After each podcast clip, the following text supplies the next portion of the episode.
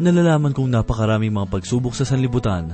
Ang sanlibutan ay may ibang pag-iisip at gawain sa mga mananampalataya. Bunga nito, hindi natin may iwasan na sumbatan tayo ng daigdig dahilan sa ating hindi pakikiisa sa kanila. Subalit ano ang katiyakan na dapat magbigay kaaliwan sa atin bilang mga anak ng Diyos? Bakit natin magagawang paglabanan ang hamon ng mundo? Matatagpuan natin ang sagot sa ikalimang kabanata ng unang Juan, talatang lima at anim, at ito po ang mensaheng ating pagbubulay-bulayan sa oras na ito dito lamang po sa ating programa. Ang Paglalakbay.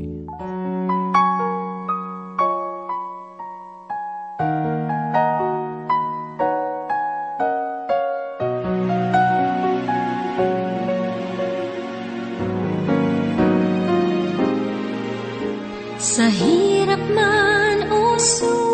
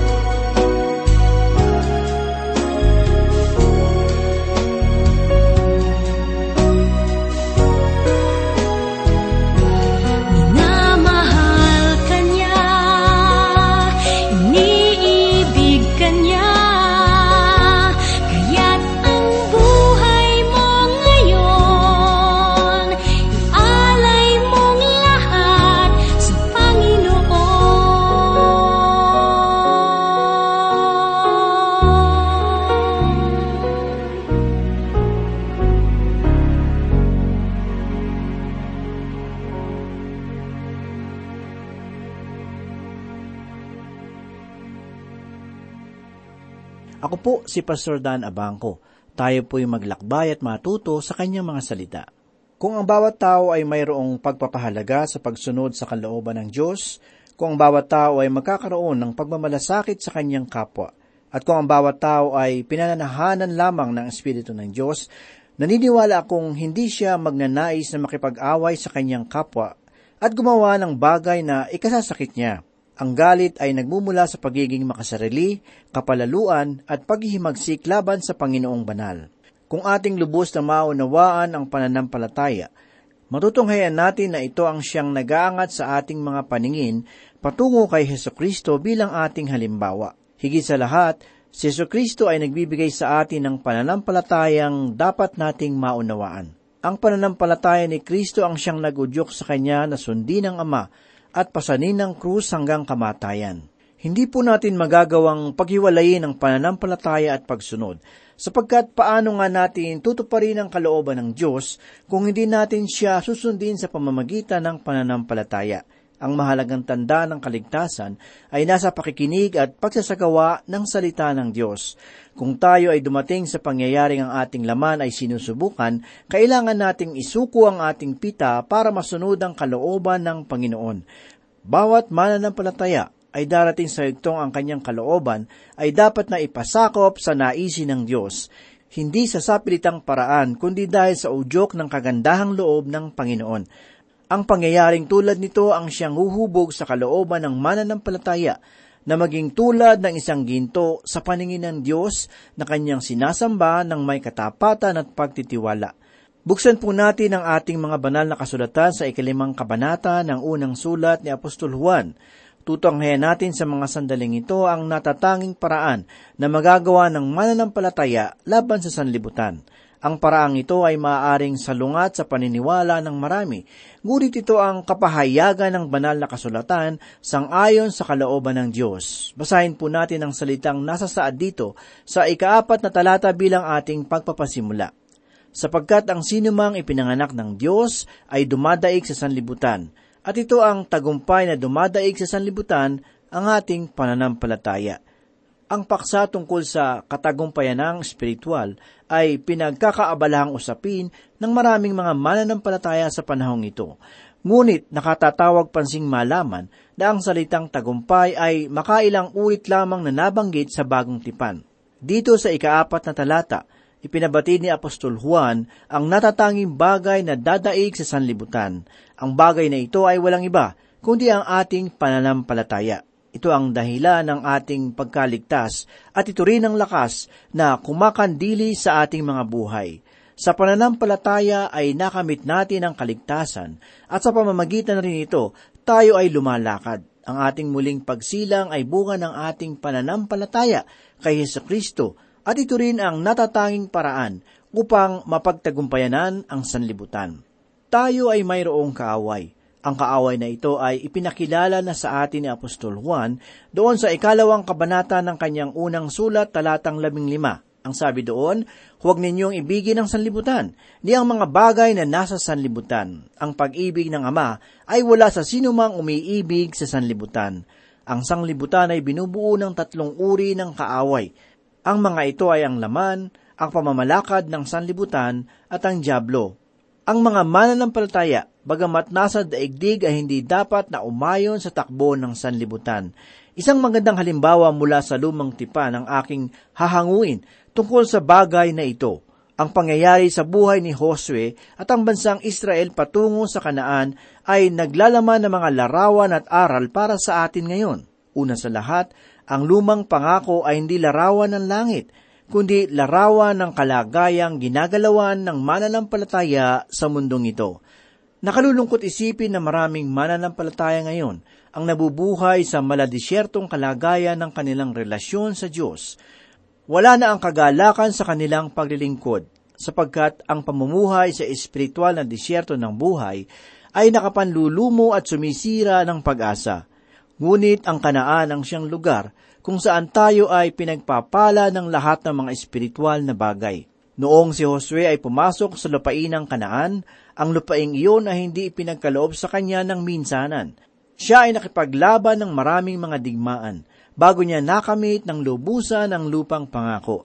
Sa bawat mananampalataya na nagnanais magalak sa mga pagpapalang espiritual na dulot ni Kristo, kinakailangan nating makipaglaban sa ating mga espiritual na kaaway. Sa kasaysayan ng pamumuno ni Josue, ang unang kaaway na kanyang nilupig ay ang Jericho. Binalak niyang wasakin ang pagkakaisa ng mga lupain upang ito ay kanyang sakupin ng isa-isa. Ngunit sa ikalawang kaaway na ang pangalan ay Hay, ang Israel ay nabigo sa kanilang pagsalakay. Ang Hay ay larawan ng pita ng laman, at bagamat ang lugar na ito ay maliit lamang at magagawang sakupin sa pamamagitan ng iilan lamang na mga tauhan, marami sa mga mandirigma ng Israel ay nasawi sa digmaan. Kapansin-pansing makita na ang karaniwang pagbaksak ng mga mananampalataya ay laging nagaganap sa pita ng laman. Oo nga't marami sa atin ang hindi nakikiisa sa pamamaraan at pag-uugali ng daigdig. Ngunit Marami naman sa atin ang gumagawa ng paninirang puri laban sa ating kapwa. Tulad ng Israel, nagawa nilang patunugin ang mga tambuli sa harapan ng Jericho. Ngunit hindi man lamang nila nahihipan ang tambuli sa lugar ng Hay. Sa kahuli-hulihan, ang pakikipaglaban ng Israel sa mga Gebyonito ay kumakatawan sa Diablo. Nilinlang ng mga Gebyonito si Josue kung paanong ang mga mananampalataya ay nililinlang ni Satanas. Muli tayong bumalik sa ikaapat na talata at tunghaya ng pahayag na may kaugnayan sa Jericho. Ang sabi sa talata, sapagkat ang sinumang ipinanganak ng Diyos ay dumadaig sa sanlibutan, at ito ang tagumpay na dumadaig sa sanlibutan, ang ating pananampalataya. Ang tunay na anak ng Diyos ay kaaway ng sanlibutan. Subalit, sa kabala nito, tayo ay mayroong tagumpay na dumaraig sa sanlibutan, at ito ay walang iba kundi ang ating pananampalataya. Tungkol sa sanlibutan, hindi natin kinakailangang makipaglaban upang ito ay ating mapaglabanan, kundi kinakailangan nating manampalataya upang tayo ay magtagumpay. Sa paanong paraan nga ba dinaig ni Josue ang Jericho? Sa pamamagitan ng kanyang pakikipaglaban? Kaibigan, hindi. Nilupig niya ito sa pamamagitan ng pananampalataya. Sinabi ng Panginoon kay Josue, Josue, hindi ko kinakailangan ng iyong pakikipaglaban upang malupig ang Jericho. Hindi mo rin kinakailangang gumamit ng mga malalakas na sandata upang labanan ang iyong kaaway. Ang kailangan mo lamang gawin ay ang makapitong ulit na lumigid sa Jericho at manampalataya sa ipagagawa ko sa iyo.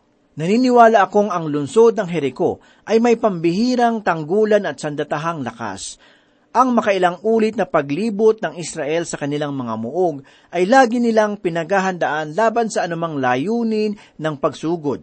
Ngunit ang ginawa ng Israel ay naging kahangalan para sa kanila. Hindi nila lubos akalain kung anong uri ng pakikitigma ang gagawin ng Israel.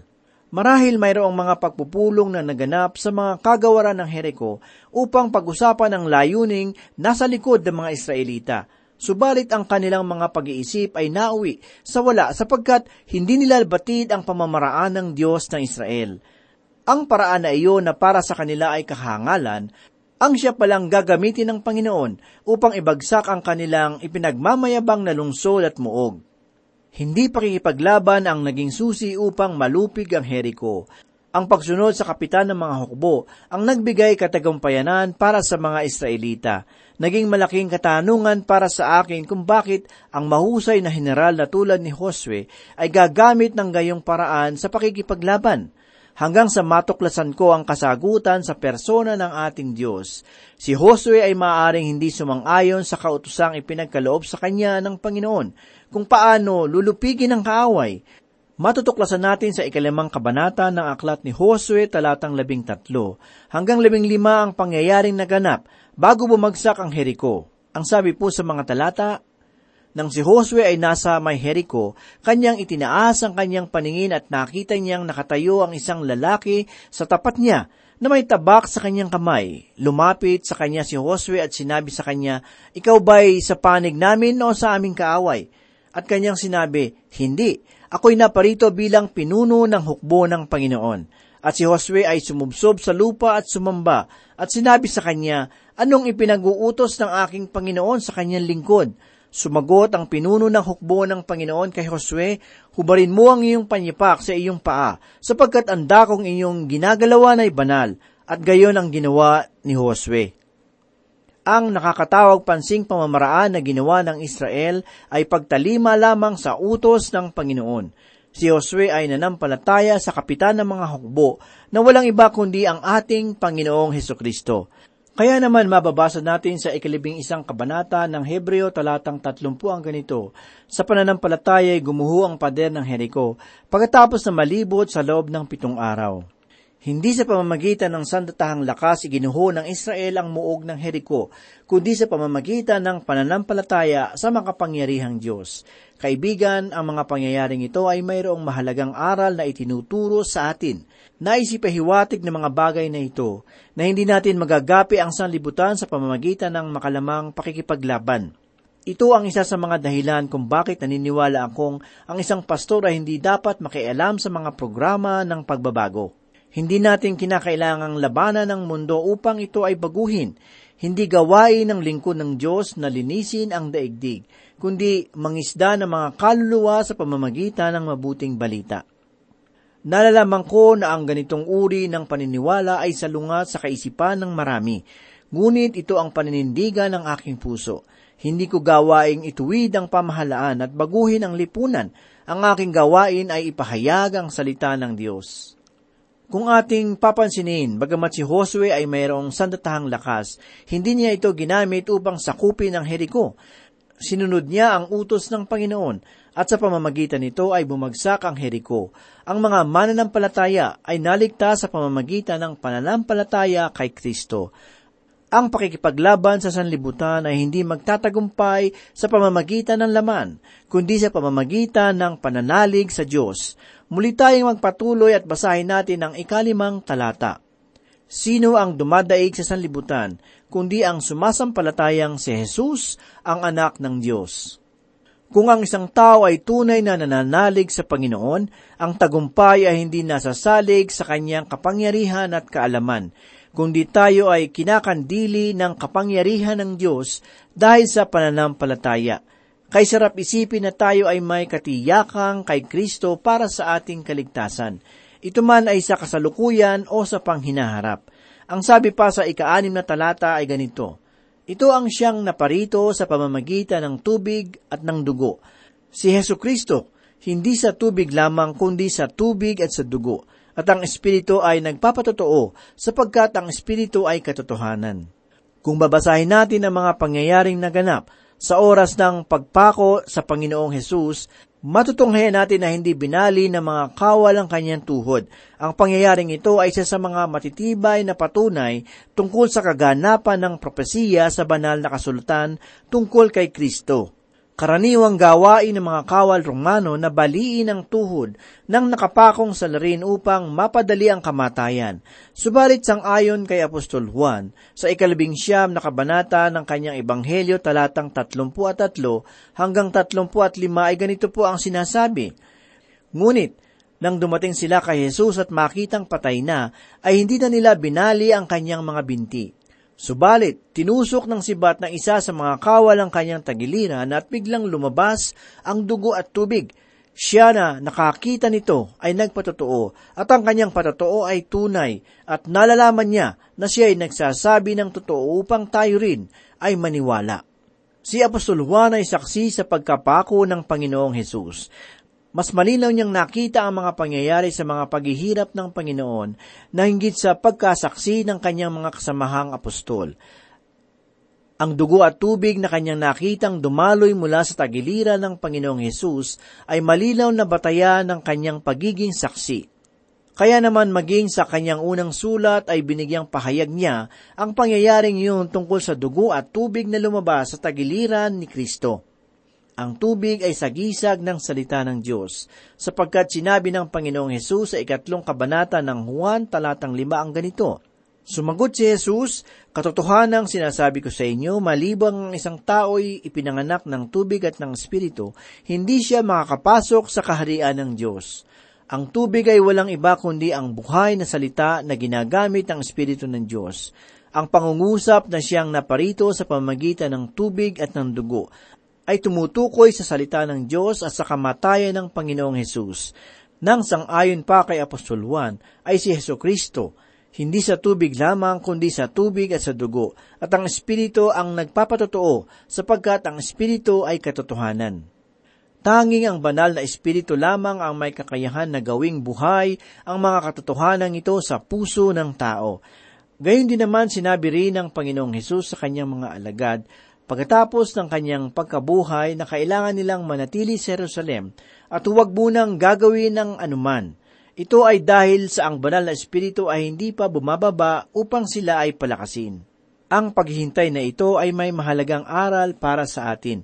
Dapat nating tandaan na hindi lamang ang kamatayan ni Kristo ang mahalagang sangkap ng ating tagumpay, kundi maging ang pagkilos ng banal na espiritu sa ating puso at isipan. Totoong nagagalak ang aking puso sa tuwing mayroon kaming natatanggap ng mga mensahe tungkol sa ginagawa ng Panginoon sa pamamagitan ng programang ito. Ipinapaunawa lamang ng Diyos na ang kanyang salita ay gumagawa sa buhay ng mga tagapakinig. Kaibigan, si Kristo ay namatay para sa ating kasalanan, subalit ang katotohanan iyon ay dapat na ipaunawa sa atin ng banal na Espiritu sapagkat tanging ang Espiritu lamang ang makapagbibigay ng kapahayagan kay Kristo tungo sa kanyang kamatayan at muling pagkabuhay. Ang sabi ng Panginoong Yesus sa ikalabing apat na kabanata ng Ebanghelyo sang ayon kay Apostol Juan, talatang labing anim, labing pito at dalawampu at anim ay ganito. At hihingin ko sa Ama at kayo'y bibigyan niya ng isang mga aliw upang makasama niyo siya magpakailanman ito ang espiritu ng katotohanan na hindi kayang tanggapin ng sanlibutan sapagkat siya ay hindi nito nakikita o nakikilala man. Siya ay nakikilala niyo sapagkat siya ay nananatiling kasama ninyo at siya ay mapapasa inyo. Subalit ang mga aliw, ang Espiritu Santo na susuguin ng Ama sa aking pangalan, siya ang magtuturo sa inyo ng lahat ng mga bagay at magpapaalala sa inyo ng lahat ng aking sinasabi sa inyo. Kaibigan, si Kristo ay namatay para sa inyong kasalanan. Dinanas niya ang hirap ng Kalbaryo upang ganapin ang kaligtasan sa pamamagitan ng pananampalataya sa Kanya at upang ipakilalang sinakop at pinuksan niya ang kapangyarihan ng kamatayan at maging ang lakas ng kasalanan, siya ay nabuhay na maguli upang ikaw ay magkaroon ng buhay na pananampalataya sa Kanya. Ang sabi po sa salita ng Diyos sa ikalabing limang kabanata ng unang Korinto, talatang limampu at apat hanggang limampu at pito ay ganito. Subalit kapag itong may pagkakasira ay mabihisa ng walang pagkasira, at itong may kamatayan ay mabihisa ng walang kamatayan, ay mangyayari ang salitang nasusulat. Ang kamatayan ay nilamo ng pagtatagumpay, o kamatayan nasaan ang iyong tibo, ang tibo ng kamatayan ay ang kasalanan, at ang kapangyarihan ng kasalanan ay ang kautusan. Subalit, salamat sa Diyos na nagbibigay sa atin ng pagtatagumpay sa pamamagitan ng ating Panginoong Heso Kristo. Kaibigan, ito ang gawa ni Kristo para sa iyo. Ito ang mabuting balita na dapat mong panampalatayanan sapagkat tanging ang ginawa ni Kristo lamang ang makapagliligtas sa iyo. Si Jesus ang iyong pag-asa at siya rin ang iyong walang hanggang buhay. Ang sabi niya sa ikalabing pitong kabanata ng Ebanghelyo ni Apostol Juan, talatang tatlo ay ganito, At ito ang buhay na walang hanggan, na ikaw ay makikilala nila na isang Diyos na tunay, at si Heso Kristo na iyong sinugo. Ito ang katotohanan ng ipinahayag rin ni Apostol Juan sa kanyang unang sulat, kabanatang lima talatang dalawampu. At alam natin na naparito ang anak ng Diyos at binigyan niya tayo ng pagkaunawa upang ating makilala siya na totoo, at tayo'y nasa Kanya na totoo, sa Kanyang anak na si Heso Kristo. Ito ang tunay na Diyos at ang buhay na walang hanggan. Ang kaligtasan ay walang bayad na kaloob, at ito ay iyong makakamtan sa pamamagitan ng pananampalataya kay Kristo. Hindi sa pamamagitan ng mabubuting gawa, o dili kaya'y sa mga seremonya ng simbahan, ang kaligtasan ay sa pamamagitan ni Kristo, sa pamamagitan ng kanyang kamatayan at pagkabuhay na maguli. Nilubos na niya ang kaligtasan, at ito ay nahandang gumawa sa iyong buhay kung iyong pananampalatayanan ang kapangyarihan ng kanyang kamatayan at ang pagkabuhay na maguli ng magliligtas sa iyong buhay. Ang sabi ni Apostol Pablo sa ikalabing libang kabanata ng unang Korinto, una hanggang ikaapat na mga talata ay ganito, ngayon mga kapatid, ipinapaalala ko sa inyo ang magandang balita na ipinangaral ko sa inyo, na inyo nang tinanggap, na siya naman ninyong pinaninindigan, na sa pamamagitan nito kayo ay ligtas, kung matatag ninyo itong pang kung matatag ninyo itong pangahawakan malibang kayo'y sumampalataya ng walang kabuluhan, sapagkat ibinigay ko sa inyo una sa lahat ang aking ding tinanggap, na si Kristo ay namatay para sa ating mga kasalanan, ayon sa mga kasulatan at siya ay inilibing at muling binuhay na ikatlong araw ayon sa mga kasulatan. Sa mga talata na ito ay binigyang linaw ni Apostol Pablo ang mensahe na kanyang ipinahayag.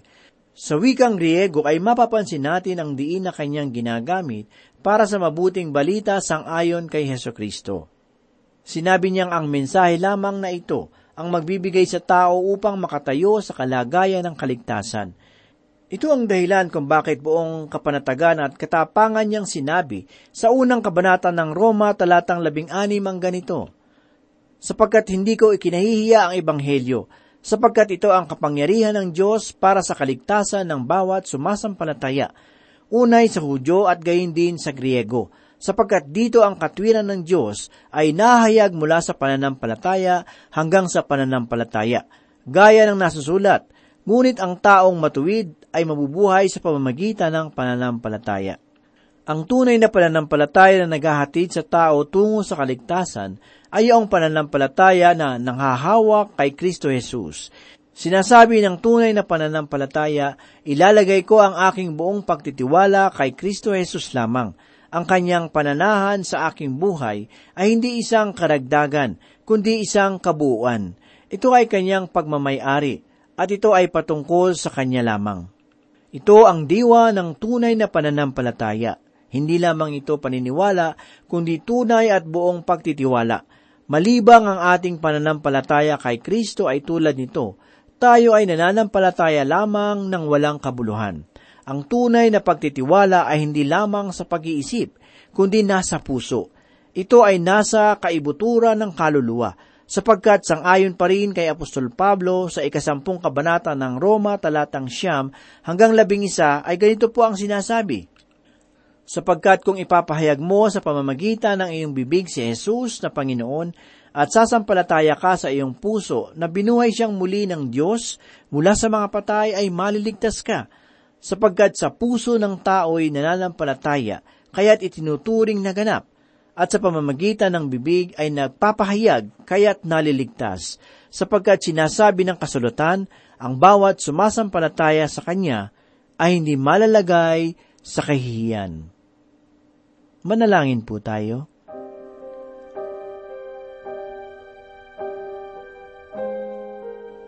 Muli kami po ay nagagalak at nagpupuri, Panginoon, sa iyong pangalan. Salamat muli, Panginoon, sa katuruan, sa kaisipan na iniligay mo po sa aming mga puso. Tulungan mo po kami, Lord, na tumibay ang aming pananampalataya sa iyo at patuloy na lumakad sang ayon sa iyong katwiran. Ito po ang aming samot na langin sa pangalan ni Jesus. Amen.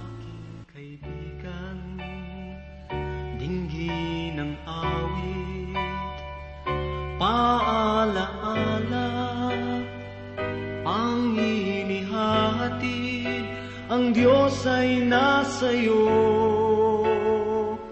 Patnubay mo, tunay alalahanin,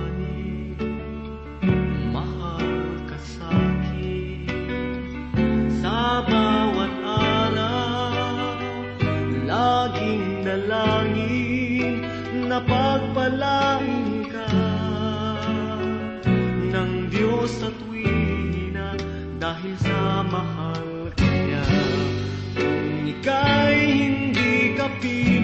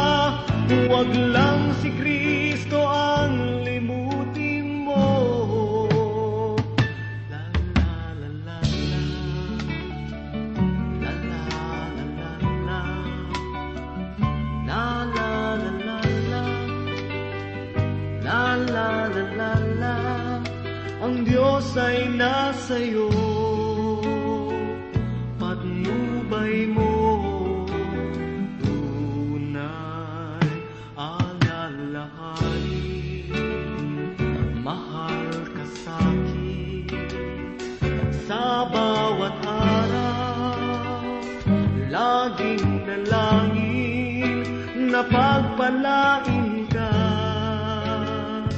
ng Diyos sa tuwina dahil sa mahal